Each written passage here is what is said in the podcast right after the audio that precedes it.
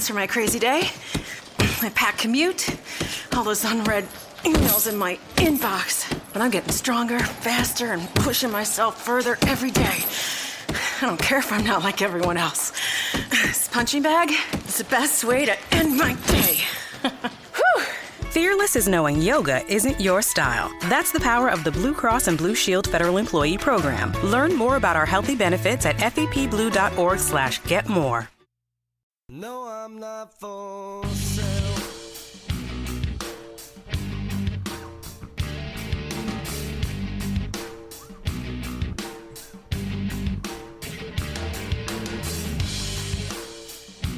You are Locked On Colts, your daily Indianapolis Colts podcast, part of the Locked On Podcast Network. Your team every day.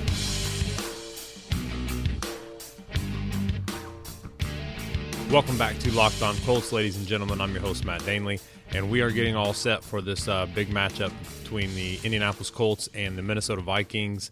Uh, we've got a little bit to talk about now. We're going to kind of break down this Vikings team, both offensively and defensively, a little bit by the numbers, and kind of show you guys what the Colts are in for here. First of all, the Colts are on the road. Uh, as I explained to you guys yesterday, uh, the Colts are three and three this year so far on the road, uh, but they've won their last three on the road. Uh, this is going to be in uh, frigid conditions, so it's certainly going to be nice that the Colts don't have to play outdoors up there. Uh, The Vikings have played outside the past few years, and now uh, it's going to be a little bit warmer for them, I think. So. But before we get too in depth with all this Vikings previews, let's uh, let me tell you guys about SeatGeek, the most amazing and smartest app on your phone, especially during the football season. It is high time that you guys get yourself some tickets. The season is coming to an end, and SeatGeek is the way to get them. SeatGeek is the smartest, easiest way to find tickets for the football games you want to see up close and in person this season. There's absolutely nothing like being in the stadium for the biggest games of the year. And with SeatGeek, it's never been easier to get the guaranteed seats you want for a great value. Naturally, I have the SeatGeek app on my phone. It's by far the easiest way that I found to shop for tickets. I can be anywhere, and with just a few taps, I can instantly find seats for this weekend or any other game this season. With SeatGeek, you always get the best deal on every ticket because SeatGeek price compares for you by searching multiple ticket sites. Prices can vary depending on where you shop, but SeatGeek will always find the lowest available price. SeatGeek wants to help you get the most bang for your buck as well. That's why every ticket on SeatGeek is given a grade based on value. You'll immediately see any underpriced seats and be able to find the best deals that fit your budget. Plus, every ticket you buy on SeatGeek is backed by their 100% guarantee, so you can shop for tickets on SeatGeek with absolute confidence. Best of all, you guys, my listeners, get a $20 rebate off your first SeatGeek purchase. To get this $20 rebate on tickets, download the SeatGeek app, go to the settings tab before you search for tickets, and click add a promo code. Enter promo code LO Colts. SeatGeek will send you $20 immediately, boom, right back in your pocket after you've made the first ticket purchase. Download the SeatGeek app and enter promo code LO Colts today. Uh, let's look ahead to this and uh, let's look at a couple numbers here. Let's look at, first of all, this uh, Vikings offense. We already know about this. This is obviously one of their uh, crutches on their season. And since week seven, the Vikings have averaged just over 17 points a game. They've put up as many as uh, 30 points against the uh, Cardinals. And that was kind of an aberration. I mean, uh, a lot of games with 15, 13, couple 20s here and there, couple 10s against the uh, Eagles and the Bears. So these guys are definitely a beatable team. But this offense in general, they don't go downfield very much. They don't do a lot of things uh, very well. That's for sure. They're 20th, uh, tied for 20th with a few other teams uh, at under seven yards per play in the passing game. They've only thrown 14 touchdowns all season. They're right in the middle of the pack with 40 plays of 20 plus yards. And we all know that they're just not a, a fantastic team. And their offensive line. This is a, another game where their offensive line is uh, pretty bad. I mean, it's very close to the Colts. I mean, the Colts have given up 40 sacks, and the Vikings, though they haven't given up quite as many sacks, they are giving up just as many pressures, and it's on Sam Bradford, and he's not dealing with it well. Uh, they're giving up. They've given up 29 sacks on the season. So, uh, looking at it in a, a, little bit of a different uh, light here, look at their team in general. Um, and let's go to Football Outsiders kind of for that. That kind of weighs, uh, it, it, really is the most uh, logical way to look at a team, I think, because they really look at situational things, uh, both offensively and defensively. Uh, yards, situations, uh, how they go downfield, how teams attack, and so on and so forth, and kind of where their weaknesses and their strengths are at. And Minnesota is overall their 14th best team. Uh, the Colts, on the other hand, are the 25th best team. No surprise there. But when you look at Minnesota's overall offense and their overall defense, just their flat out ranks, they're 24th in the league in offense. Okay. Uh, the Colts, on the other hand, are 14th. This is also no surprise. Uh, when you have Andrew Luck there, he's constantly going downfield, constantly trying to make plays, and they typically are more successful. Uh, you know, obviously they've had several situations with drops, bad play calling, a lot of sacks, uh, a lot of uh, porous offensive line play, um, and they've had a lot of situations not go their way. But they're still they do it enough to where they do uh, they they can maintain that middle of the pack uh, ranking there. But Minnesota's defense, on the other hand, is ranked seventh overall, and they have the 10th best special teams. The Colts, on the other hand, are ranked 29th on their defense, and they have fifth special teams. So that's nice. I mean, they, they, the Colts do have a solid special team unit. They've played pretty well all year. But when you look at that 29th defense and they're going up against 24th offense, this is very similar to a matchup that we just saw this past week against the Texans. Uh, uh, an anemic offense, can't run the ball, can't pass the ball downfield. Uh, you know, very spotty, very hopeful for a big play. You know, in order to make uh, some put some points on the board. And the Colts defense is obviously pretty bad. They they show up sometimes, and other times they just look terrible. So that's the uh, interesting matchup there. If you want to look at the the bad side of the coin, when you look at the other side, then you have the 14th ranked offense going up against the 7th ranked defense. That's interesting. Again, just like last week, I would still take Andrew Luck over any defense in this league. And I say that because I think he makes up for so many warts, and it just really depends on what kind of pressure that they get on Luck. If they are hitting Luck as many times as he got hit, and it's not uh, post the throw, you know, if he still has a hold of the ball, that's going to be an ugly, ugly game. Uh, the Colts are going to turn the ball over a lot. They're going to fumble the ball a lot, and that's you know that's not a good recipe for uh, a victory. Uh, the Colts absolutely have to win out to have any shot whatsoever at the playoffs. It's very, very unlikely. Uh, it's it's so much more likely that the Texans or the Titans will end up getting a couple of these wins on their schedule. And in fact, in one of them, the Titans and Texans match up. They're guaranteed. One of those teams is guaranteed at least one win. So uh, you think about it that way. That's you know still not not a good situation for the Colts overall. So we see that that those are uh, the kind of the the head to head matchups for the game. And then you know if we want to dive in just a little bit more and look at how this Minnesota defense, which is so good and, and really had them off to a magnif- uh, magnificent start to the season at 5 and 0. And it was this defense that was really doing it. The offense was playing better, you know, or playing pretty solid. Um, but the defense was really winning their games for them. And Minnesota, when you look at how they uh, play against each receiver, it kind of shows you what the Colts need to do in order to win this game, or at least continue to move the ball downfield.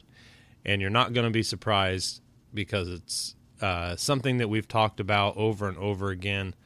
But the Colts tight ends are absolutely critical to the success of this offense. Okay. You hear me constantly say, quit forcing Dwayne Allen into this offense as far as quit throwing him the ball just because he's on the field.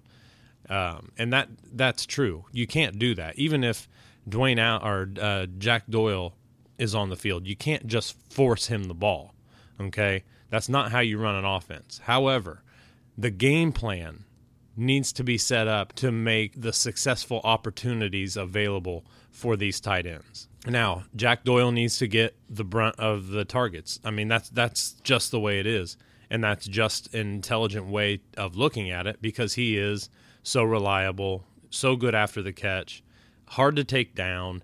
He he does everything you want a tight end to do. Jack Doyle absolutely needs to have a big game. You look at the way they go against receivers. Now, you look at T.Y. Hilton and how he gets open. And like I said, if you guys haven't seen Matt Waldman's uh, breakdown of how Ty gets open despite his size and physicality. You really need to check that out because it's really interesting and it's uh, uh, it's amazing. And he's showing that this year at how he can just get by any uh, corner or anybody else despite their speed and their strength uh, or size uh, advantages that they may have over Ty.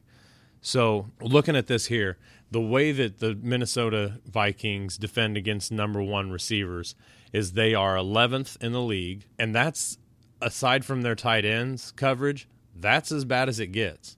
They're fourth against number two wide receivers, fifth against other, which means three and four. They're eighth against running backs, but they're 24th against tight ends. That's terrible. That means that you guys can almost count on Chudzinski uh, really trying to pick apart this defense across the middle. And, you know, not only that, but in the flats. I mean, up the seam. Because Jack Doyle's just fantastic everywhere he goes. And I would look for them not to use Dwayne Allen as much as a blocker. Not to mention he got just manhandled by Jadeveon Clowney. But almost every tight end in the league would. Okay, so I'm not going to pick on him for that because that's an unfair matchup. And to be quite honest with you, there's a ton of linemen in the NFL that Jadeveon Clowney is an unfair matchup against. I mean, that's just the way it is. So this week, though, I would look for them to try to turn this into a two tight end uh, shoot fest because I, I think I mean I think that if they have the extra bodies at offensive line, I wouldn't be surprised to see some unbalanced in this just to kind of see they haven't shown a whole lot of it this year.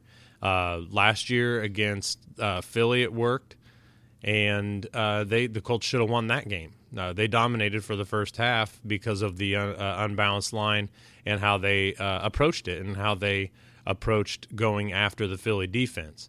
And I think that the Colts might need to use that again this week, and I think that they will. I think they'll bring in an additional offensive lineman. They'll use two tight end sets a lot but they'll really try to feature T.Y. Hilton because I think T.Y. and they think T.Y. can take anybody one on one, and I agree with that for the most part. He's he's been a lot more consistent this year. Uh, the games that he hasn't been consistent, he's been uh, a little nicked up in some of that. But you know, he's had a couple bad games too. Everybody has a couple bad games, but the one guy who really needs to step up is Moncrief. I mean, you look at their set number two receiver and their th- number three and four receivers, they're fourth and fifth in the league in that department. And if Moncrief is going to really set a name for himself uh, within this offense, he needs to step up. I mean, the guy has all the talent. We've been talking about him forever. He's fantastic in the red zone, but they really need his skill set in between the 20s, not just inside the 20. I would look for uh, them to feature T.Y. Hilton, though. But I would also look for them to try to really spread the ball around a lot. And then I would look for Luck to try to uh, maybe on early downs try to feature the tight ends, especially uh, in catch and run situations. I wouldn't look for him to just get three to four yards uh, and, and, understand that they're not going to get much more than that. I would really look for them to try to design some tight end plays, uh, a couple double moves, a little shake across the middle, some seam routes, and, and, stuff like that. And you know what also works against defenses like this that are uh, very opportunistic and uh, are sometimes a little aggressive is when you start using the high-low concept on these guys, and uh, it, it, it, works. It, it's proven that it works. You can, like I said, you can set uh, Jack Doyle up just about anywhere on the field, and he's going to succeed. Uh, one of the problems here is that the Colts have yet to really, and, and it was brought out and brought to the surface when the Colts ran that uh, dump off play to Robert Turbin at the end of the game. The Colts don't use the screen pass in the right situations. They don't have the right back in there for screen pass. I mean, I think Turbin's good. I really do. But I also think Todman brings you that elite speed in there. And, you know, without getting some sort of a natural rotation in there uh, with him and Turbin back and forth, it's really going to give it away when he goes in the game. But with that said, they still have effective pass catchers in Gore and Turbin back there that they can use for that. And they need to use the screen pass more, but they've also got to design it a lot better. Uh, this Vikings defense, like I said, is aggressive. They also are not going to really notice uh, when they're getting through the line any quicker than normal in in this uh, in this game. This is a perfect game to have a huge screen pass go for big yardage or a score. Uh, we did see that you know Gore took a dump off this past week for a touchdown, uh, not you know because there wasn't any traffic uh, to go through. In fact, that's the play that Mewhort got hurt on. But uh, I think that a screen early in the game. Uh, this week, after you know uh, a big first down pickup or something like that, and you use it but I also think that the Colts need to go back to running the ball. I don't think that they're going to get a ton of yardage. I don't think they're going to have a great running game, but they can't just abandon it after the middle of the second quarter. Uh, that's not going to do any good for the Colts, and it makes them uh, extremely easy to to read, and and they can't have that because the Colts will just absolutely get uh, blown out of the building if if they do that. So this is a big game. We all see how important Luck and these receivers and tight ends are going to be in this game. Aside from that, it really just comes down to the defense being uh, a serviceable defense and being able to maybe force a couple early turnovers uh, or at least one against Sam Bradford in this offense. Like I said, they can't run the ball. Their offensive line is pretty terrible.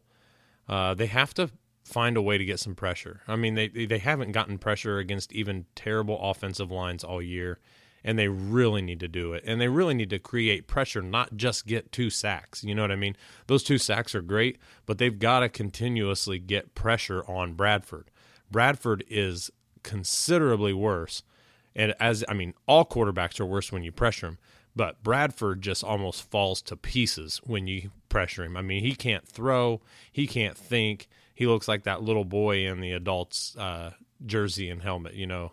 And he often looks that way and plays that way when he's getting some sort of pressure on him uh, at least once every four downs, twice every four downs. So this is uh, a crucial game for the Colts just to save face after being embarrassed this past week at home. Um, it may, you know, a lot of Colts fans aren't going to travel to Minnesota, but they they need to show us because they know that everybody is watching and every Colts fan is still going to watch this game despite the fact that there's a pretty good chance that the Colts are done uh, this year without any playoff hopes. But the bottom line is they still have three games to play, and uh, we also see that there's some guys going to IR. You know, like I said, three of them went to IR. They put uh, Patrick Robinson on IR yesterday and uh, that was no real surprise with them uh, bringing in that cornerback from the uh, the old Houston Texans cornerback, and so this is that time of year where people start to go to IR who are kind of nicked up and really present no positive influence on the team if they were to come back. This also is a time of year where guys have to earn a roster spot or attempt to earn a roster spot for next year or at least uh, an offseason free agent contract.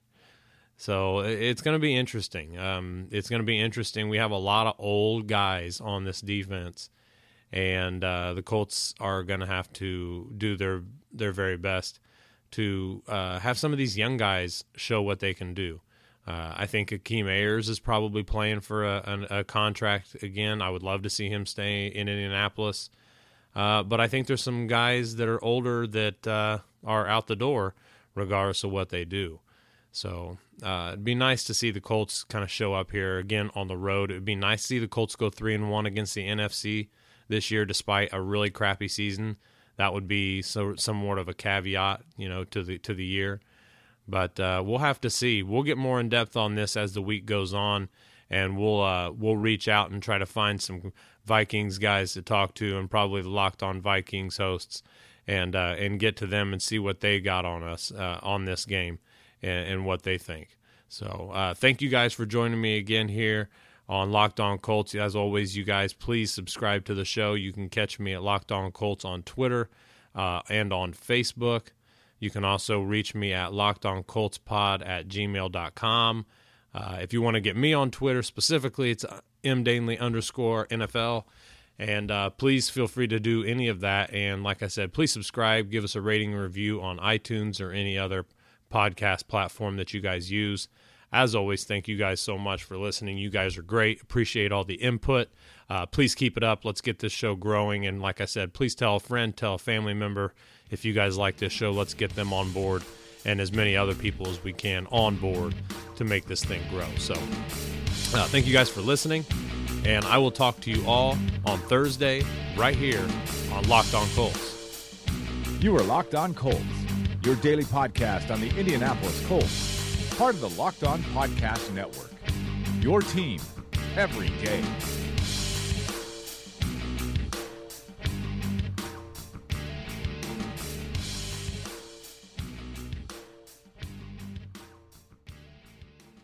Napa Know How. It takes a lot to get excited about a bag, but most bags can't save you 20% on auto parts. That's 20% off headlamps, 20% off oil filters, 20% off virtually anything you can fit inside the 99 cent Napa reusable bag. So tell your buddies there's a bag they just have to check out.